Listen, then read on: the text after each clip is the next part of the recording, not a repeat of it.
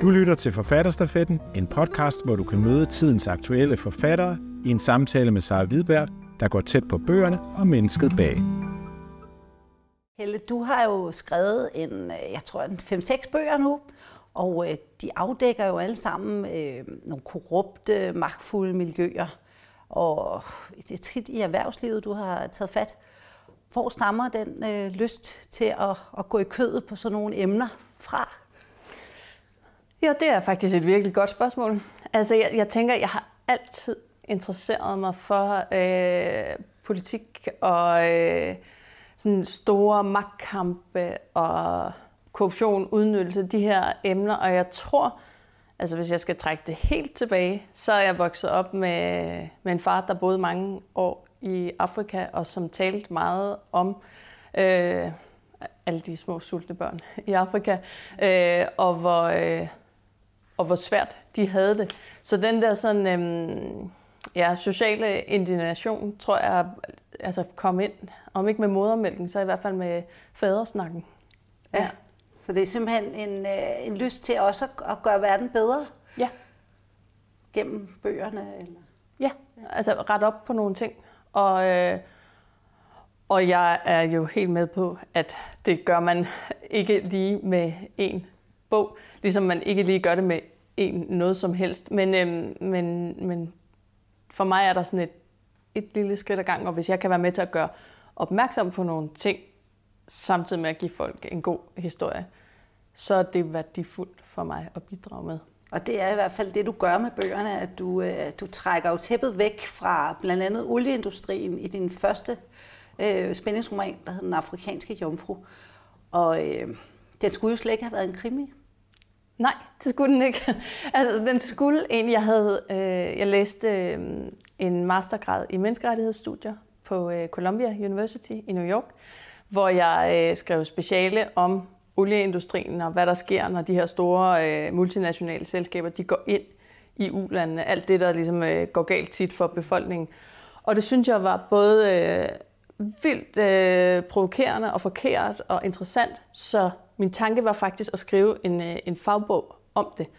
Øh, og så, øh, så blev min mand ved med at spørge, hvem det var, jeg egentlig havde forestillet mig, der skulle læse den bog. Fordi det jo nok kun ville være folk, der interesserede sig for det her emne i forvejen.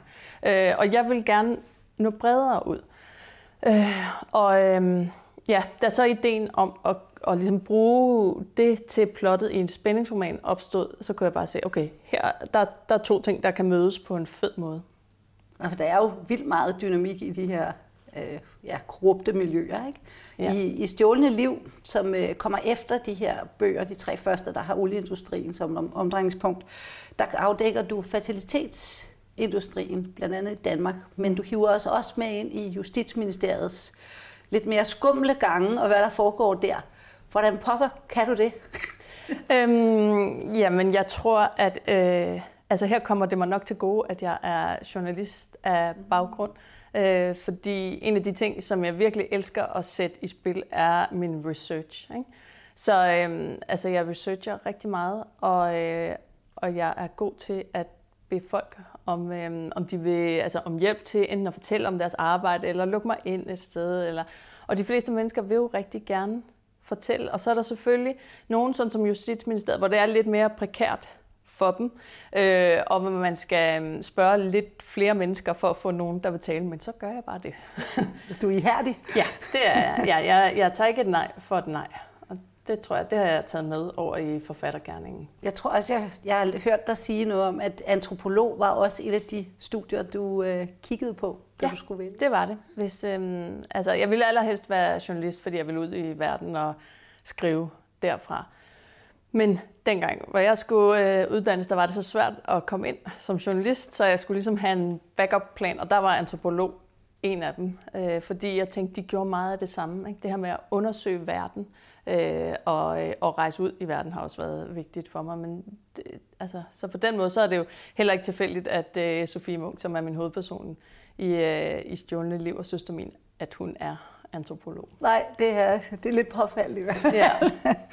øhm, du, du har jo helt forladt journalistikken øh, for at blive forfatter. Øhm, er, er det lettere at skrive fiktion? Nej. Øh, nej, jeg tror, det korte svar er, at hvis man skal gøre noget, min erfaring er i hvert fald, hvis man skal gøre noget godt, så er der ikke noget, der er nemt. Og, og så er det lige meget, om det er journalistik, eller øh, krimier, eller anden skønlitteratur, eller øh, non-fiktion, bøger. Altså hvis man skal gøre det rigtig godt, så er det bare svært og kræver øh, hårdt arbejde og kompetencer. Og, ja. så, så nej, jeg synes ikke, det er nemmere. Det er bare noget med, at jeg er sådan en, der også godt kan lide nogle gange at lave noget andet, og jeg kan godt lide de længere formater også. Ja, ja. Og du får vel også mulighed for at, at gå i dybden med nogle ting, hvor det egentlig ville være umuligt at få lov til at, at skrive sådan om Justitsministeriet. Ja, det kan man sige. Jeg tror helt klart, at jeg havde den fordel, at folk, øh, altså dem, jeg skulle tale med, de, øh, altså de vidste, at de kunne være anonyme, og deres navne ikke skulle nævnes. Og jeg vil sige, alligevel så var det jo sådan, at et, altså, nogle af dem, jeg havde talt med, når jeg så var inde i Justitsministeriet efterfølgende, så hilste de ikke på mig ud. Altså, um, fordi det var sådan, de følte, at de havde måske alligevel, det var um, talt over sig, ikke? Øh, men øh, men der, det giver helt klart en anden adgang. Ja, ja det kunne jeg forestille mig. Hvordan øh, finder du balancen mellem fakta og fiktion, når du skriver? Ja, det... Øh, det Det har jeg ikke noget nemt kort svar på.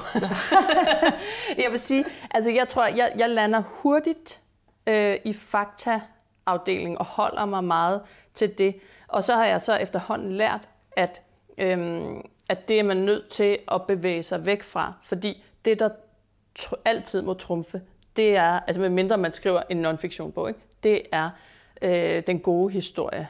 Så det skal altid vinde. Øh, men altså, det er, det er en svær balance, fordi jeg kan, godt selv, jeg kan rigtig godt selv lide øh, bøger, som er bygget på noget, som jeg ved er faktuelt. Øh, samtidig så gider jeg jo ikke have, at nogen bare sidder og ramser fakta op, så det er, altså, det er sådan en kontinuerlig balance, og jeg vil sige, det er noget der, hvor jeg bruger både min redaktør og jeg har en skrivegruppe ret meget på lige præcis det punkt, fordi det der, de siger sådan noget, nu er det jo ikke en fagbog om Kenyas lovgivning, vi, øh, og så... stryger jeg. Hmm. Ja. Så kommer vi ikke ind i alle for mange lange... Ja, fordi jeg tager det tit med, fordi jeg selv også bliver grebet af det, og synes, det er mega spændende. Øhm, altså, jeg tror, i Stjålne Liv, så havde jeg ved ikke, hvor meget mere om Tamilsagen, fordi det jo ligesom også siger enormt meget om den kultur, der er opstået i Justitsministeriet, og den der, øh, altså det fald, de havde fra storhed. Men nu var det ikke en spændingsroman om Tamilsagen, så derfor så så måtte det lidt ud, ikke? Og det er der så andre mennesker, der kan se lidt klarere end mig. Det er godt, man har nogle gode hjælpere. Så. Det er rigtig godt. Hvor meget øh, er der selv er der i Karoline Kejser og Sofie Munk? Rigtig meget i Sofie Munk. Øh, altså man kan sige, hun har ikke de samme omstændigheder som mig. Hun er skilt og alenemor til en søn og sådan noget, og har et andet øh, job, end, end jeg har. Øh, og jeg bor her med min mand og to børn og sådan noget. Men, men i personlighed, øh, der minder vi utrolig utrolig meget om hinanden. Øhm, og i Karoline Kejser, øh, ikke ret meget. Altså, hun har også sådan en retfærdighedssans, som jeg godt kan genkende fra mig selv. Øhm, men hun, øhm, altså bare sådan noget som, at hun er sindssygt ordensmenneske, ikke? Der adskiller vi os virkelig fra hinanden. hun, er, hun er anderledes. Så det har, været, det har også været interessant at skifte mellem øh, to øh, hovedpersoner, hvor altså, der ligger så henholdsvis langt og øh, tæt på mig. Ja, langt fra tæt godt på mig. Din seneste bog er jo ikke en spændingsroman. Det er jo faktisk en erindringsroman. Mm. Og jeg tænkte, om du øh, vil starte med at læse en lille bitte smule af den. Den hedder Jorden under mig. Ja, det vil jeg.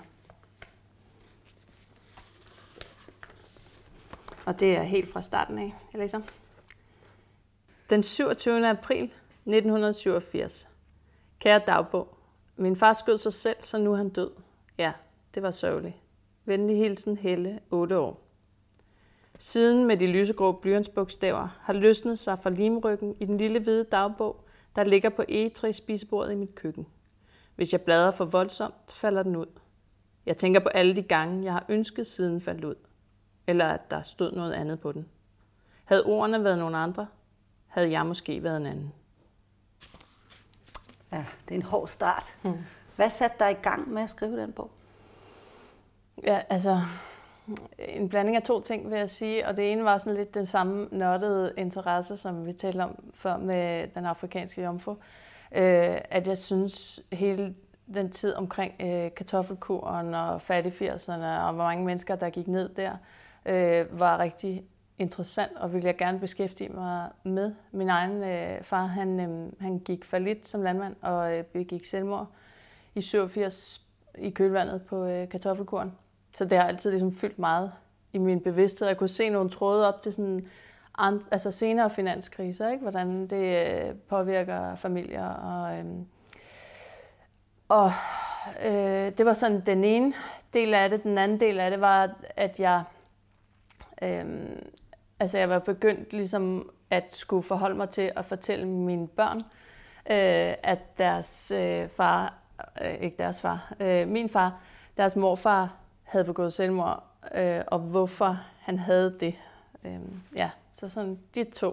Øh, men altså jeg gik faktisk først i gang med sådan den mere øh, faglige bog, hvor min far så bare skulle være sådan en lille smule med, øh, som sådan et eksempel eller en case, men der kunne jeg se, jo mere jeg skrev, at når jeg skrev om ham, så levede teksten, ikke? Og, og når jeg skrev om noget af det der økonomi, så gjorde den slet, slet ikke på samme måde. Så, så der, var, der kan man sige, der var det igen sådan den gode historie, der fik lov at, den vandt. At trumfe. Ja.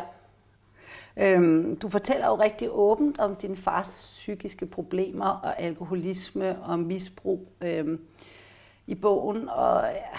Jeg tænker, hvad har det gjort ved dig som menneske at, at have sådan en barndom? Mm. Ja, altså det har nok gjort mere, end vi kan nå her. Men øh, det har jo i hvert fald, altså, det, jeg, jeg tænker det som, at det både har givet mig styrker og svagheder. Øh, fordi det er helt klart, at jeg, øh, altså, der er en robusthed, som jeg nogle gange ser i andre mennesker, og sådan en tro på, at det hele skal nok gå, som jeg ikke har. Altså, fordi jeg tænker ikke, at det hele skal nok gå. Jeg tænker, øhm, det hele kan gå fuldstændig galt. Øhm, og samtidig så tror jeg, så er der også noget i den der, når man vokser op, og det, det ved jeg fra andre også, altså for eksempel i et alkoholikermiljø som barn, Øhm, altså udvikler man sådan nogle antenner, der sådan lige hele tiden lurer, hvordan har far det, hvordan har mor det, øh, som, øh, som både kan være enormt irriterende og trættende at have, øh, men som også altså, gør, at man kan leve sig ind i andre mennesker, og, altså, og jeg har nogle egenskaber, jeg kan bruge meget, både som forfatter og journalist. Og, så øh, det har gjort øh, ja, meget.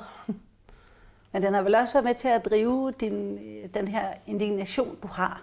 Ja, som jeg det tror jeg. Altså det er både indignationen, det tror jeg meget altså, har været i kraft af ham og den han var, det han gik op i, og at, altså, hans identitet som ulandsfrivillig, som han var i otte år, tror jeg, øh, at det sådan smittede.